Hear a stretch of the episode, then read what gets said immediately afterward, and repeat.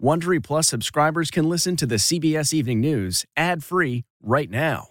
Join Wondery Plus in the Wondery app or on Apple Podcasts. This spring, if you'd rather spend time enjoying your lawn instead of trying to keep it alive, there's good news. TruGreen is the easiest and most affordable way to get a beautiful lawn. All you have to do is water and mow, and they'll do the rest. Weed control, fertilization, aeration, and even some things you might not even think of. They'll do all of it, while you can do literally anything else. With TruGreen, you can have your lawn looking as good as a putting green. That's not hyperbole. TruGreen is the official lawn care treatment provider of the PGA Tour. TruGreen offers a satisfaction guarantee, and they have a verified best price promise, which guarantees you the lowest price with no compromise on quality. You do you. Let TruGreen do your lawn care. Visit trugreen.com to get the best lawn at the best price with the best people guaranteed. Do you ever wonder where all your money went? Like every single time you look at your bank account?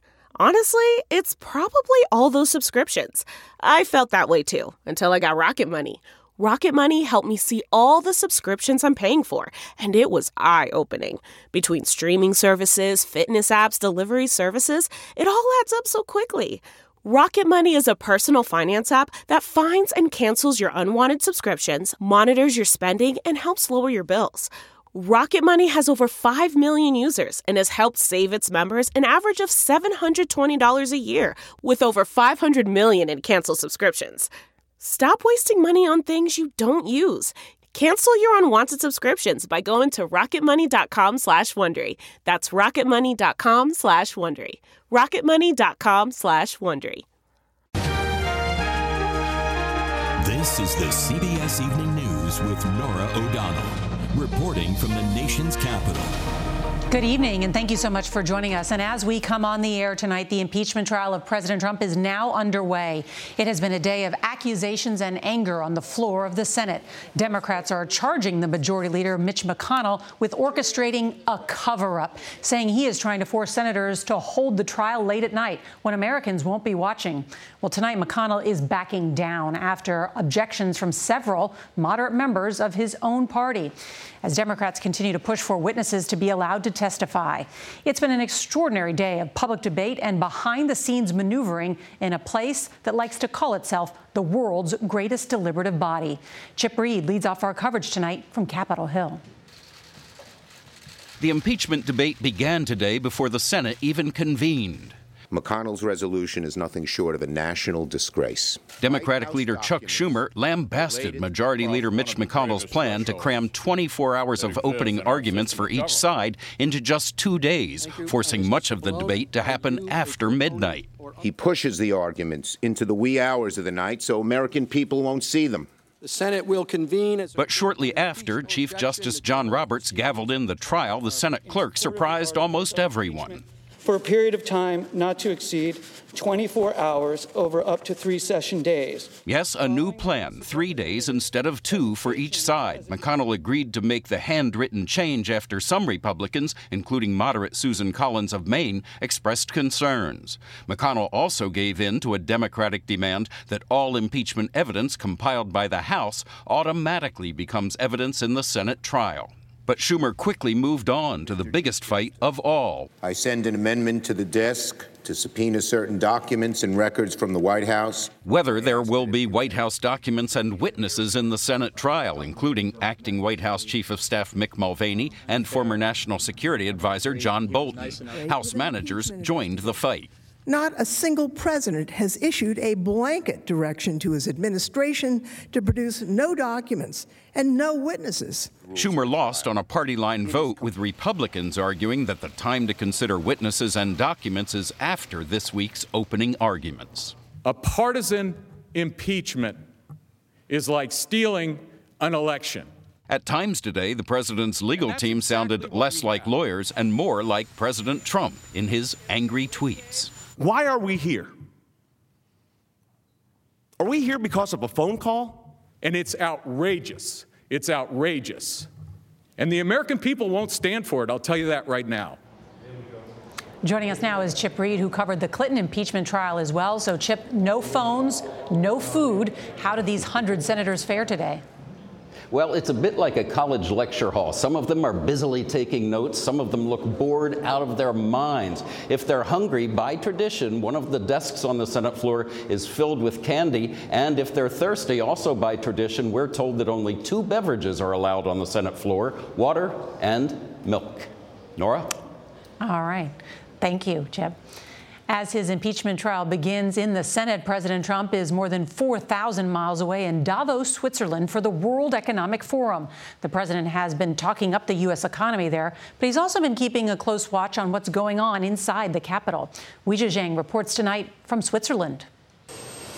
Just minutes after President Trump arrived at the World Economic Forum in this ritzy alpine town, he faced questions about the story dominating the news a world away in Washington. It's the witch hunt that's been going on for years and it's frankly it's disgraceful. He could not escape during a one-on-one meeting with the president of the European Commission. That whole thing is a hoax.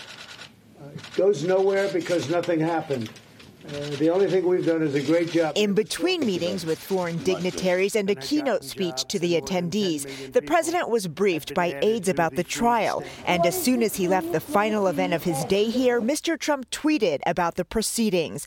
White House officials believe the timing of the president's trip here is beneficial so he can boast about his economic accomplishments. The American dream is back. While publicly attacking impeachment. But it's clear Mr. Trump would have preferred to avoid the subject when surrounded by other world leaders.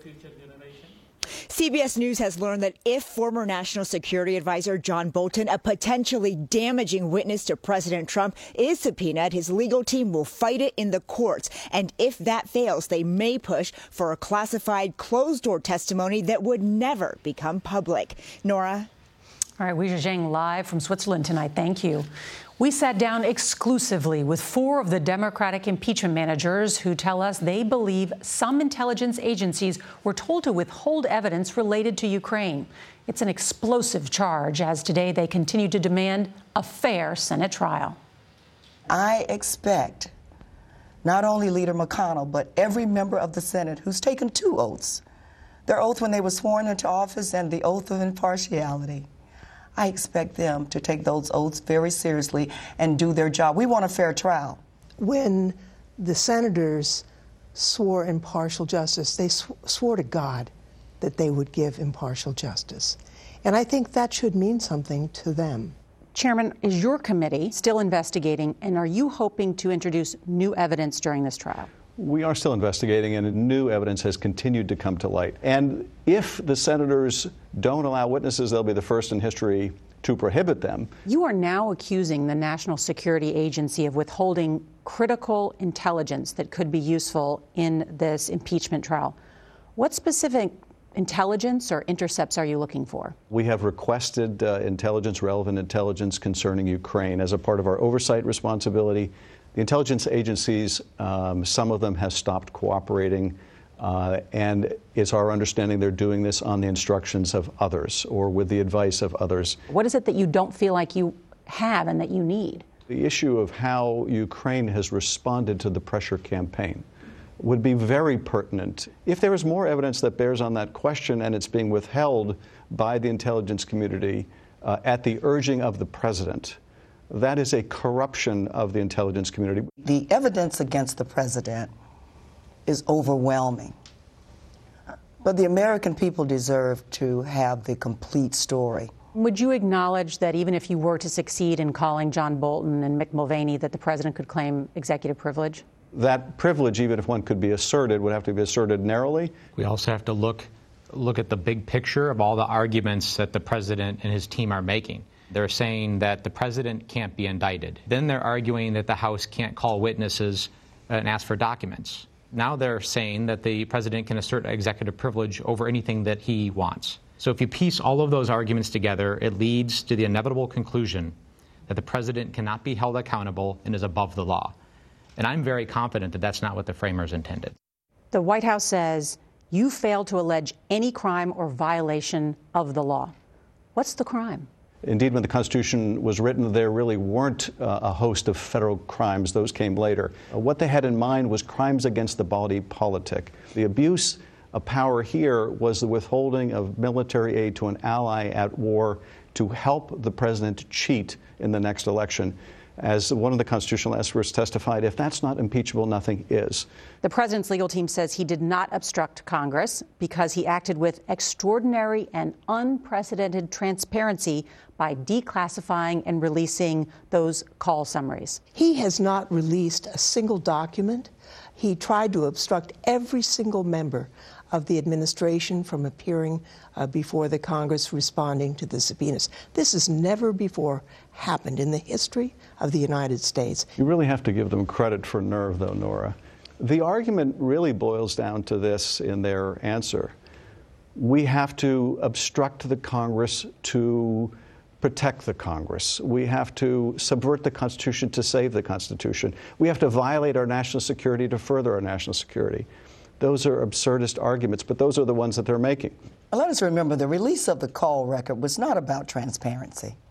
The release of the call record was about being caught, and he had no choice but to release the record and then try to defend what was indefensible. And we'll see those House impeachment managers plus their three other colleagues begin opening statements tomorrow. CBS News will have live coverage. Tonight, the CDC is confirming the first case in the U.S. of a new and deadly coronavirus. A man in Washington state has the same virus that has sickened about 300 people in China, killing at least six. And as Mark Strassmann reports, health officials are now screening for the virus at five major U.S. airports. A man in his 30s who reported feeling ill on Sunday is now under quarantine here at the Providence Regional Medical Center just north of Seattle. He had traveled recently to Wuhan, China, where the virus apparently originated in this food market last month. It's a new strain now spreading in Asia and has never been seen before in humans.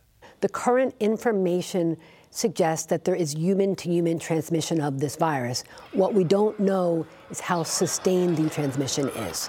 Signs of the virus include fever, cough, and trouble breathing. In severe cases, patients suffer pneumonia, kidney failure, and death. There are no vaccinations. China was criticized for underreporting the SARS coronavirus pandemic that killed nearly 800 people in 2002 2003. But the CDC says China's prompt reporting of this new virus helped them detect the first case here in the U.S. The global community and the United States has been preparing for exactly this situation. This is the international terminal at Atlanta's airport, which today became one of six in the U.S. to start screening arrivals from Asia for the virus. The challenge this virus incubates slowly. Someone could have it and not know it for days after getting home. Norah? And that what is, is what is so scary for many people. Mark, thank you. Tonight, freeze warnings are posted across much of Florida. Folks in Louisiana, Mississippi, and Georgia could also wake up to sub freezing temperatures. Overnight wind chills in Miami could drop into the 20s. That's ahead of a storm that's expected to dump snow, ice, and rain across the central plains in the coming days. Some areas could get up to a foot of snow. The storm pushes into the northeast this weekend. Tonight, the California Highway Patrol is investigating what they say was an intentional crash that killed three teenagers. In Riverside County, a 42 year old man is accused of ramming his car into one with six teenage boys inside on purpose, forcing them to hit a tree. The boys who were killed were all 16 years old. There is breaking news tonight on a massive Toyota recall involving defective airbags. It covers 2.9 million vehicles in the U.S., including some Corolla, Matrix, Avalon, and Avalon hybrid models. Toyota says an electronic glitch can result in airbags not deploying in crashes. For a list of all the Toyota models recalled, go to cbsnews.com/recall. Turning now to the presidential campaign, an extraordinarily personal attack from Hillary Clinton on Bernie Sanders. She's accusing him of cultivating a sexist culture in his campaign. Ed O'Keefe reports tonight from Iowa. Four years after Bernie Sanders nearly derailed her presidential campaign, Hillary Clinton is still holding a grudge. There is a set of expectations about a first lady. In a new documentary about her life, Clinton says in Congress nobody likes Sanders. She dismisses him as a career politician and adds, It's all just baloney, and I feel so bad that people got sucked into it. Asked by the Hollywood Reporter if she would support Sanders if he wins the Democratic nomination, Clinton said, I'm not going there yet. And that he has created a culture where his staff and supporters attack his competitors, particularly the women. Sanders, back in Washington for the impeachment trial, tried to downplay the criticism. On a good day, my wife likes me, so let's let's clear the air on that one. Asked why he thinks Clinton is talking about him, Sanders said, That is a good question. Ask him. The interview came the morning after Sanders apologized to former Vice President Joe Biden for an op ed written by one of his surrogates that called Biden corrupt. It's absolutely not my view that Joe is, is corrupt in any way. Uh, and I'm sorry that that uh, op ed appeared to me. We don't need personal attacks. I mean, our difficulty is, I mean, and, you know, I appeal to my supporters, please engaged in civil discourse. We caught up with Biden at a campaign event this afternoon, and I asked him about Sanders' comments. He told me, quote, I accept his apology. Norah? All right, Ed from Des Moines tonight, thank you.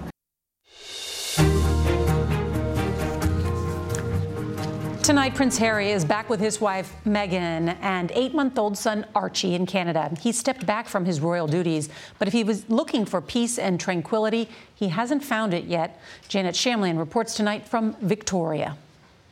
Prince Harry is back in Canada tonight, seen getting off a plane on Vancouver Island, what was supposed to be the start of a more private life with Meghan and Archie. But with photos like this, the couple are threatening legal action over Meghan walking her dogs with Archie in a baby sling. The very reason they left the UK has followed them to Canada. The first thing that happens to them when they get to Canada is that they're, they're photographed by paparazzi, which never happened here. The couple, through attorneys, issuing a warning, accusing photographers of harassment by camping outside their property. Their temporary neighbors say they'll try to protect the family's privacy. Can they have a normal life? Yes. I think they can have a normal life. The question of who will pay for the family's security while in Canada still not resolved. There is a very tough right to privacy law here in British Columbia. People can sue without having to prove actual harm. The warning from Harry and Meghan could be a first step towards that type of legal action. Norah? Oh, that's interesting, Janet. Thank you. Tonight, we've got some good news. The crew of the USS Abraham Lincoln is back home after being at sea for 10 months. They sacrificed so much, and so did their families. Births were missed, holidays too. Jim Axelrod has tonight's profiles in service as we mark the selfless sacrifice of those who serve our country. When it comes to public displays of emotion, it's hard to beat a Navy ship docking after a deployment. But when it's the longest deployment for an aircraft carrier since Vietnam, well, you can forget about topping it. The new fathers, like Daniel Bobier, were first off the ship. His wife had given birth two weeks after he shipped out. These reunions were supposed to happen last October, but escalating tensions with Iran delayed them another three months. When the USS Lincoln docked in San Diego after 295 days at sea, it returned to a new home port. Families had to move clear across the country from Norfolk, Virginia to San Diego. I am very excited. I've been thinking about it since he's been born. So. Ashley Lenart is another mom who gave birth while her husband was at sea. Her son Connor is four months old. You're so big. And met his dad Michael for the first time. I think I'm on dad duty for the next three weeks. Yes, uh, you 24 are. hours a day. What you couldn't see among the hugs and tears, the sacrifice. Sacrifice to be saluted, that so many of us take for granted, is a way of life for those keeping us safe. Jim Axelrod, CBS News, New York. I'm so glad that they are home. We're thankful to them. All right, on tomorrow's CBS Evening News, you've heard of therapy dogs. Well, meet a bull who provides laughter and smiles. Young and old, they love him. Just don't bring him to the china shop. Okay, you know you are tuning in tomorrow to see that story. That is tonight's CBS Evening News. I'm Norah O'Donnell in Washington. We'll see you right back here tomorrow. Hope you have a good night.